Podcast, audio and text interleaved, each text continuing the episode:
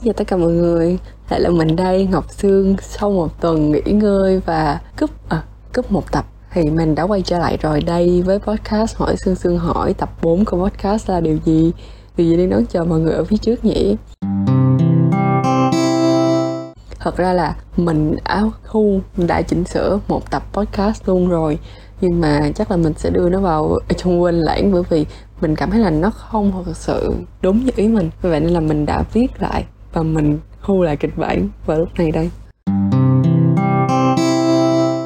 Đến với tập bốn, mình muốn đây sẽ là một tập để định hướng cho các bạn, nhất là các bạn ở độ tuổi cấp hai, cấp ba. Các bạn mà chưa thực sự biết là mình sẽ phải chọn như thế nào để đi tiếp, hay là để học như thế nào, hay là để có thể là trong tương lai làm nghề gì, hay là phải chọn nghề như thế nào, nên đi du học hay là nên có la gì đó. Nên là chúc mình sẽ đặt tên cho cái tập này ở sau, còn lúc này mình chỉ mới lên một cái sườn thôi, mình quên đặt tên cho tập này rồi, mà mọi người thông cảm cho mình nha. Đối với mình á, cái việc mà định hướng về tương lai á, mình sẽ có hai hướng. Một á là bạn nên chọn gì khi bạn không có gì cả. Hai á là bạn nên chọn gì khi bạn có tất cả. Cho dù là mình có hay mình không có thì mình đều rất là khó trong việc lựa chọn, đúng không? Đầu tiên chúng ta sẽ đến với việc là nên chọn gì khi bạn không có gì cả. Đó chính là bạn nên chọn thử tất cả mà bạn có nghĩ đến. Tất cả mà bạn có nghĩ đến đây là gì? Có nghĩa là bây giờ bạn ngồi xuống, bạn nghĩ là bạn muốn làm cái gì, thích cái gì, hay là bạn nhớ đến một cái nghề nào đó, bạn cứ ghi hết ra một cái list, một cái danh sách, và từ cái danh sách đó bắt đầu. Ví dụ nha, bạn nghĩ đến công nghệ thông tin, bạn sẽ bắt đầu như sau. Đầu tiên là bạn nghiêm túc học và có kết quả tốt trong môn tin ở trường của bạn. Dù cho bạn đang học cấp hai hay là cấp ba, miễn là bạn có định hướng là bạn nghĩ đến công nghệ thông tin, thì bạn sẽ nghiêm túc học trong môn đó và có kết quả đối với môn đó. Là để làm gì? Thứ nhất là công nghệ thông tin á, mặc dù mình biết là nó có rất là nhiều yếu tố xung quanh đó, nhưng mà cái yếu tố quan trọng nhất á, vẫn là làm quen với máy tính. Nếu mà các bạn chưa thực sự quen với máy tính á, nó sẽ là không phải là một điểm trừ lớn, nhưng mà nó sẽ một cái trở ngại đầu tiên đối với các bạn khi mà các bạn học sâu hơn về công nghệ thông tin. Vì vậy nên là cho dù trên trường bạn đang dạy chương trình môn tin về điều gì đi chăng nữa, cứ nghiêm túc học tập môn tin. Thứ hai đó chính là tìm hiểu những yếu tố cần thiết và trau dồi. Tìm hiểu những yếu tố cần thiết là như thế nào? Ví dụ như bạn có thể lên mạng, bạn tìm kiếm là công nghệ thông tin là gì, muốn học công nghệ thông tin thì cần những điều gì. Thật ra là tìm kiếm rất là nhanh thôi mọi người, nó còn tùy thuộc vào tốc độ mạng, nhưng mà nếu mà chậm nhất thì chắc là một phút á, mọi người chỉ cần bấm một cái thôi, trên Google nó sẽ hiện ra tầm vài triệu kết quả cho mọi người. Xong rồi mọi người cứ đi theo đó và tìm hiểu thôi. Mọi người có thể tìm kiếm bằng cả tiếng Anh và tiếng Việt luôn. Sau khi mà mọi người tìm hiểu như thế này nè, mọi người có thể sẽ phát hiện ra hay là sẽ note lại được những cái điểm cần thiết. Mà mọi người đọc kiểu tầm năm bài viết thì mọi người sẽ tự rút ra được là năm bài viết nó có những cái điểm tương đồng như thế nào á, và chọn những cái tương đồng đó để ghi một cái list là ở công nghệ thông tin mày sẽ cần những cái này, cái cái này, cái này, và bắt đầu. Ví dụ nha, bạn thấy là trong công nghệ thông tin người ta rất cần khả năng tư duy logic. Uh-huh. Tư duy logic, bạn sẽ có thể tư duy logic trong những vấn đề nào ở trên trường của bạn hay là trong môi trường học tập của bạn.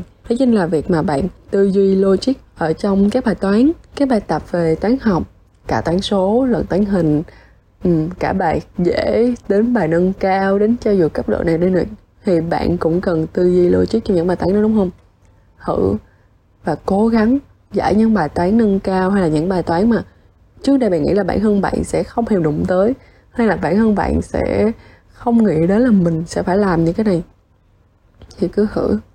Có thể là một tuần đầu tiên bạn bắt đầu với năm bài, bạn giải hoài giải hoài không ra, tới mức bạn phải hỏi giáo viên, hỏi bạn bè, hay là đi tìm kiếm kết quả. Và cứ tiếp tục như vậy cho đến khi nào mà một tuần bạn có thể giải được năm bài, rồi từ từ tăng lên, thì bạn sẽ cảm thấy là nếu bạn theo được cái tư duy đó, ấy là nếu mà bạn theo được cái điều quan trọng trong cái công nghệ thông tin đó, bạn có được cái tư duy logic, ừ, bạn sẽ đến tới bước tiếp theo. Đó là sau một thời gian mà bạn tìm hiểu và bạn thử thử đây là tại sao mới nào mà được vào một công ty xong rồi bạn được ngồi làm thử đâu. Nhưng mà bạn thử qua những bước mà mình chỉ bạn ở trên ấy, mình nói với bạn ở trên, bạn sẽ bắt đầu đánh giá bản thân. Cái từ đánh giá ở đây nó không được hiểu theo một nghĩa tiêu cực nha mọi người. Đánh giá ở đây là mình nhìn dưới góc độ khách quan vào trong những gì mà mình đã từng làm ấy. Ừ. Nó sẽ như thế nào? Đầu tiên là bạn phải đặt hai câu hỏi như thế này. Là bản thân bạn đã đi sâu bao nhiêu và đi bao lâu rồi? Tức là không phải việc nào bạn cũng có thể theo lâu được. Chẳng hạn như là trong tuần đầu tiên bạn giải được tầm một bài toán, còn bốn bài toán còn lại thì bạn kiểu ừ, không muốn làm hay là bạn lười hay là như thế nào đó. Nhưng mà tuần thứ hai thì bạn làm được một bài toán, xong rồi hai bài toán tiếp theo bạn có giải nhưng mà bạn giải không ra, nhưng hai bài toán còn lại thì bạn không giải. Ừ, thì bạn cứ tự đánh giá thử xem là bạn đã đi sâu bao nhiêu. Tức là bạn không phải đi sâu vào trong cái ngành công nghệ thông tin, mà bạn đi sâu vào trong cái khả năng của bạn, là bạn đã cố gắng đến cái mức độ nào rồi. Và bao lâu? Tức là cái quá trình mà bạn chọn tới cái thời gian mà bạn quyết định là bạn sẽ ngồi xuống đây để đánh giá là bao lâu. Có thể là một tuần, có thể là một tháng, cũng có thể là hai tháng, cũng có thể là một khoảng thời gian rất là dài. Mà khi mà bạn càng đi dài trên cái hành trình này á, càng chứng tỏ một điều là nó thực sự có sức hút đối với bạn. Nó thực sự cho bạn được cái sự hứng thú, và khi mà bạn tìm hiểu, bạn cảm thấy là bạn dành cho nó, nó dành cho bạn vậy đó. Và càng sâu, càng sâu, càng sâu thì bạn lại cảm thấy là rất là thích, chỉ muốn tìm sâu hơn thôi, không muốn dừng lại. Thì khi đó bạn đã tìm được cái ngành mà bạn cần và bạn muốn học về cái ngành đó. Có rất là nhiều ngành, khi mà ra làm á, sẽ có rất là nhiều mức luôn. Nhưng mà cái việc quan trọng nhất á, là bạn phải thích cái ngành đó trước cái đã. Có thể là khi mà bạn đi làm, bạn sẽ kiểu có những cái yếu tố ngoại cảnh nó khiến cho bạn không còn thích cái ngành này nữa, hay là không còn đam mê với cái ngành này như lúc mà bạn đi học. Nhưng mà khi mà bạn đi học á, cứ phải chọn cái ngành mà bạn cảm thấy thích trước cái đã. Tại khi mà bạn chọn một cái ngành bạn cảm thấy thích á, và bạn cảm thấy là bạn sẽ có thể đi sâu theo nó, bạn không bao giờ là đủ đối với nó. Cứ mỗi lần bạn học được một kiến thức mới trong cái ngành đó thì bạn lại muốn tìm hiểu thêm, tìm hiểu thêm, tìm hiểu sâu hơn về cái ngành đó. Trong quá trình học đó, bạn sẽ chắc chắn một điều là bạn sẽ học hết. Tại vì có rất là nhiều người, người ta chọn cách là nghỉ học đại học, người ta chọn cách là đổi ngành khi đã học một hai năm, người ta chọn rất là nhiều cách.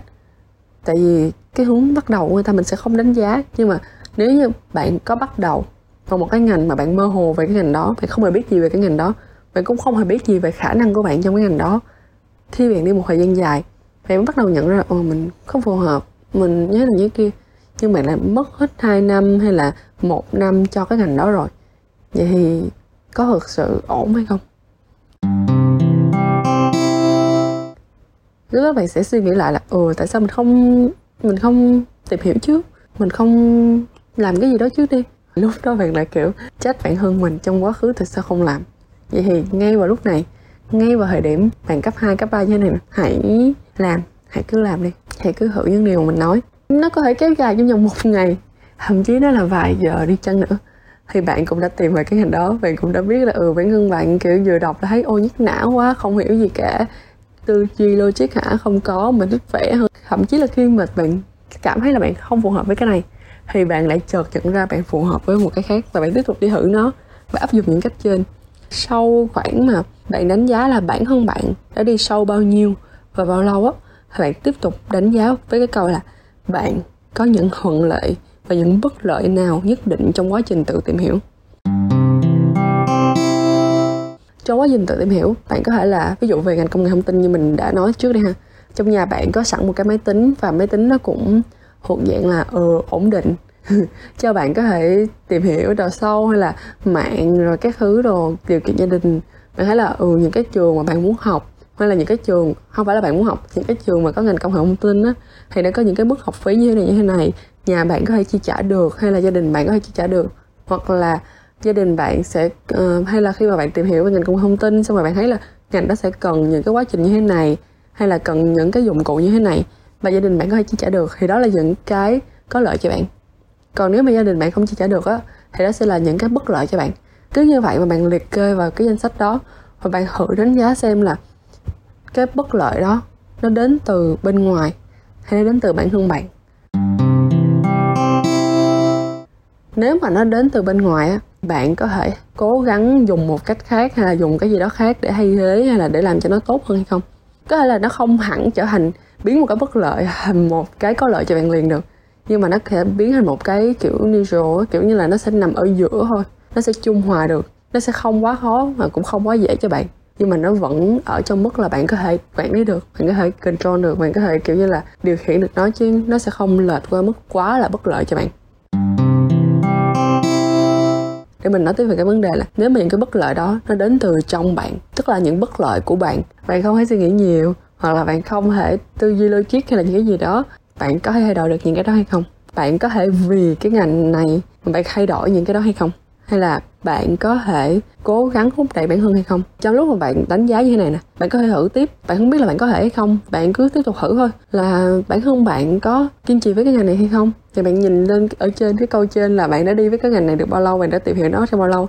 Chẳng hạn như là bạn tìm hiểu nó trong một tuần mà bạn bắt đầu đánh giá thì bạn sẽ tự biết là ừ, chắc ừ, nó cũng cũng cần xem xét.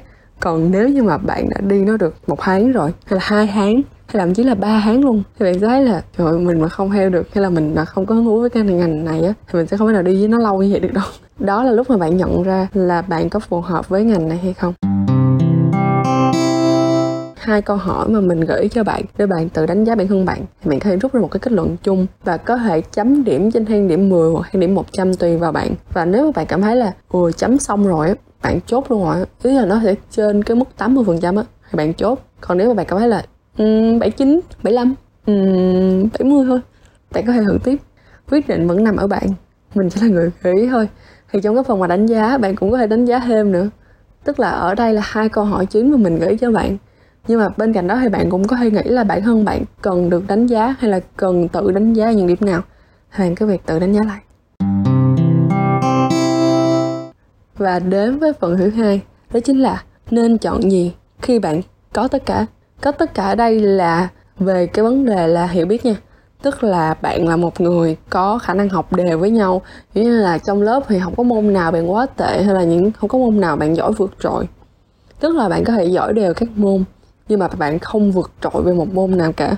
Ý là có thể bạn xem xét qua cái bảng điểm của bạn á, sao bạn thấy là trung bình môn của bạn, môn nào nó cũng ngang ngang nhau hết. Nó cũng nằm mức trung bình tám phẩy năm hay là tám phẩy sáu gì đó, và nó đều nhau hết luôn. Đây sẽ là gợi ý của mình dành cho bạn.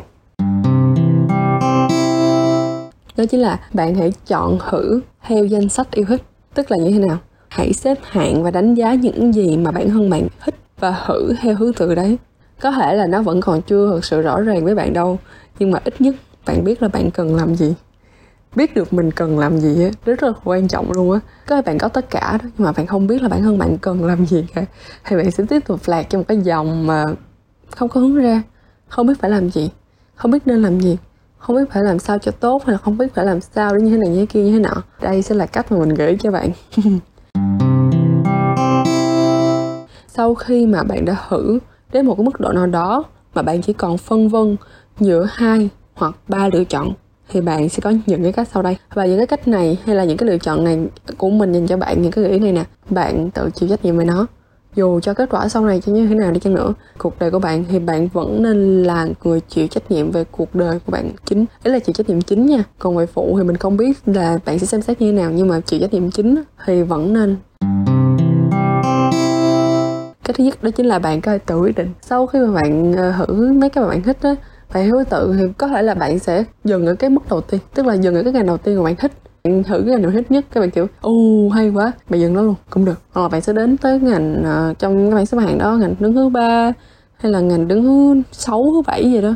Nhưng mà đến cái đó lúc đó đúng không, bạn bóc ra được hai ngành hay là ba ngành nào đó, xong rồi bạn ngồi bạn đặt nó xuống một cái bàn hoặc là đặt nó xuống một cái cuốn ghi chú để mà bắt đầu suy nghĩ. Bạn có thể tự quyết định về điều này hay không? Nếu không thì bạn nên làm gì? Nếu không thì bạn có thể xin ý kiến từ những người thân thiết, tức là từ gia đình của bạn, tức là từ bạn bè của bạn. Tại vì khi mà bạn chọn học một cái ngành á, mình không biết là tất cả mọi người có như vậy không, nhưng mà mình nghĩ là sẽ có một số bạn khi mà các bạn học đại học á, thì cái học phí học đại học hay là tiền ăn tiền ở của các bạn khi học đại học á vẫn do gia đình lo lắng. Nên là khi bạn chọn một cái ngành nào đó, bạn vẫn nên hỏi thử ý kiến của ba mẹ xem là ba mẹ nghĩ sao về ngành này. Và những cái vấn đề như là học phí đồ như thế này, như này như thế kia, mình nên bàn trước với ba mẹ. Bởi vì con đường học đại học á, nó có thể là tới tận ba bốn năm lận. Đó là một cái hành trình dài. Chưa kể đến việc là nếu mà các bạn đi từ cao đẳng lên đại học á, thì nó sẽ lại kéo dài hơn nữa. Nên là phải hỏi trước xem là ba mẹ cảm thấy như thế nào cho cái việc chi trả học phí, cho cái việc là lo lắng cho con mình về cái ngành này. Ba mẹ các bạn ok thì ok. Hoặc là các bạn có thể ba, hỏi ba mẹ các bạn xem là các bạn có phù hợp với cái ngành này hay không. Bởi vì ba mẹ là người đã nuôi lớn, tức là người đã nuôi lớn các bạn từ khi mà các bạn vừa mới sinh ra. Họ có thể là ba mẹ, có thể là bất kỳ ai. Những người mà đã nuôi lớn bạn từ khi các bạn mới sinh ra, họ sẽ hiểu bạn rất nhiều. Tại vì họ đã quan sát bạn từ những cái cử chỉ nhỏ nhất của bạn luôn rồi. Từ cách bạn cầm nắm, từ cách bạn nói chuyện, hay là từ cách bạn chớp mắt đi chăng nữa. Thì họ đã quan sát bạn từ những cái nhỏ nhất của bạn. Nên là bạn nên hỏi ý kiến của những người đó. Bởi vì bây giờ chúng ta có một khoảng cách thế hệ nhất định đó. Nên là trước khi mà bạn hỏi ý kiến của những người khác thế hệ với bạn hơn bạn, thì bạn nên có một cái phần gọi là trình bày về cái ngành đó. Tức là bạn sẽ giải thích cho ba mẹ hay là giải thích cho người mình đã nuôi lớn bạn á, ngành này là ngành như thế nào, ngành này cần những cách nào. Đó là những cái mà bạn đã tìm hiểu cho nó. Cứ nói hết cho người lớn nghe và lắng nghe thử ý kiến của họ như thế nào. Bên cạnh những người thân á, bạn cũng có thể hỏi những người bạn thân của bạn. Những người bạn thân mà chơi tính theo năm nha, tức là tầm ba bốn năm hay là dài hơn nữa cũng được. Ừ, nhưng mà nên tính theo năm. Tại khi mà tính theo năm á, các bạn sẽ có một cái mức độ gắn bó nhất định á, và các bạn cũng sẽ hiểu nhau ở một mức độ nhất định á, sẽ dễ dàng hơn trong cái việc là cho ý kiến. Tại vì những người mà bạn bị ảnh hưởng là những người xung quanh bạn. Ý là bạn sẽ là kết quả của năm người xung quanh bạn. Tính trung bình thôi nha. Cái này là một câu mình thấy trên mạng. Bạn sẽ là kết quả của năm người xung quanh bạn. Nên là có thể hỏi những người bạn thân của bạn. Thứ ba là bạn có thể xin ý kiến từ một người thầy, một người cô, một người mà đã giảng dạy cho bạn mà bạn cảm thấy là bạn tâm đắc nhất về người đó. Có thể là bạn thích người đó ở cách dạy học, có thể là bạn thích người đó ở cách người đó nói chuyện, ở cách người đó sống, hay là ở bất kỳ câu chuyện nào của người đó. Và bạn cảm thấy là bạn rất tâm đắc về người này.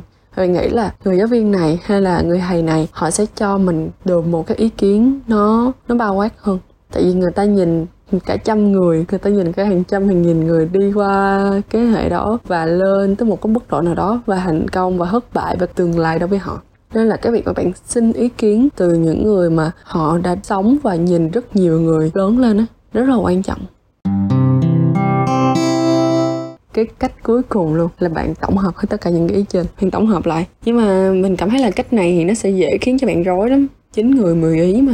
Đấy là bạn cảm thấy là khó quá, xin ý kiến của ai cũng không rõ ràng ấy, thì bạn mới nên làm. Còn nếu như mà bạn cảm thấy là sẽ rất là rối, tại vì mỗi người sẽ có một cái môi trường sống, môi trường lớn lên khác nhau, thì họ sẽ có mỗi một cách nhìn vào cuộc sống của họ khác nhau. Nên là khi mà bạn xin ý kiến từ nhiều người quá, nó sẽ bị rối chính bạn. Nên là lời khuyên là bạn nên chọn một thôi, một cách hoặc hai cách. Đó là kết hợp từ cái việc mà bạn tự quyết định với lại cái việc mà bạn hỏi ý kiến gia đình, hoặc là bạn tự quyết định và bạn hỏi ý kiến của những người nhà nhà bạn. Đấy là bạn có thể kết hợp hai thôi, nhưng mà đừng là ba. Tại vì ba thì nó sẽ xảy ra ở cái trường hợp là cả ba ý kiến nó đều giống nhau thì bạn nên chọn. Còn nếu không thì nó sẽ bị rối ý của bạn. Khi mà bạn lại lâm vào một cái tình cảnh là bạn không biết làm gì cả, tại vì bạn có tất cả, đúng không?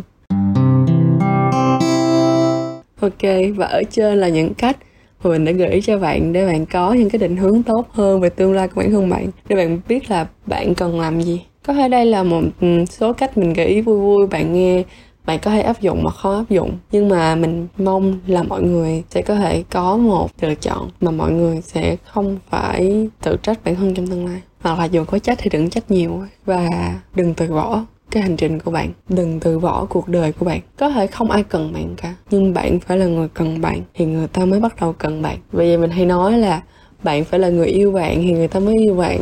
Và vì sao lại có người ghét bạn? Bởi vì có những lúc bạn cũng sẽ tự ghét bạn thôi. Tại sao có những người mà họ ghét bạn, họ không hứa cho bạn? Tại vì bản thân bạn cũng không hứa cho bạn trong những cái chuyện nào đó. Hay là tại sao có những người họ ghét bạn nhưng cuối cùng họ lại làm bạn với bạn, hay là họ cảm thấy vui vẻ lại với bạn? Bởi vì bản thân bạn cũng sẽ có những cái lúc đó. Nên là chúng ta sẽ thu hút lại những cái nguồn năng lượng mà chúng ta tỏ ra đối với bản thân mình và đối với mọi người xung quanh. Vì vậy nên là chúc mọi người sẽ có một hành trình như ý mọi người muốn. Và podcast hôm nay tới đây là kết thúc rồi. Mình nghĩ là tập này mình chắc mình chỉ thêm nhạc thôi quá, Chứ nếu mà mình cứ chỉnh, mình bỏ những cái chữ hì của mình hay là bỏ những cái khoảng ừ ừ của mình thì mình cảm thấy là khi mình nghe lại mình thấy nó hơi bị mất tự nhiên ấy. Nên là nếu mà các bạn nghe tập này các bạn cảm thấy là ừ nhiều chữ hì quá, hay là nhiều lúc bị nói cái bị léo lưỡi rồi rồi lại quá, thì có gì thông cảm giúp mình nha. Rất là cảm ơn mọi người đã nghe đến cái đoạn này. Nếu mà mọi người đang nghe cái này vào buổi sáng ấy, thì mình sẽ chúc mọi người là có một ngày làm việc và học tập thật là hiệu quả, thật là vui vẻ, thật là tràn đầy nhiều năng lượng. Còn nếu mà mọi người nghe cái podcast này vào ban đêm á, mình chúc mọi người ngủ ngon nha, và có một giấc mơ thật là đẹp, hoặc không mơ cũng được, mơ cũng được. Bye bye, chào tạm biệt và hẹn gặp lại trong tập podcast tiếp theo.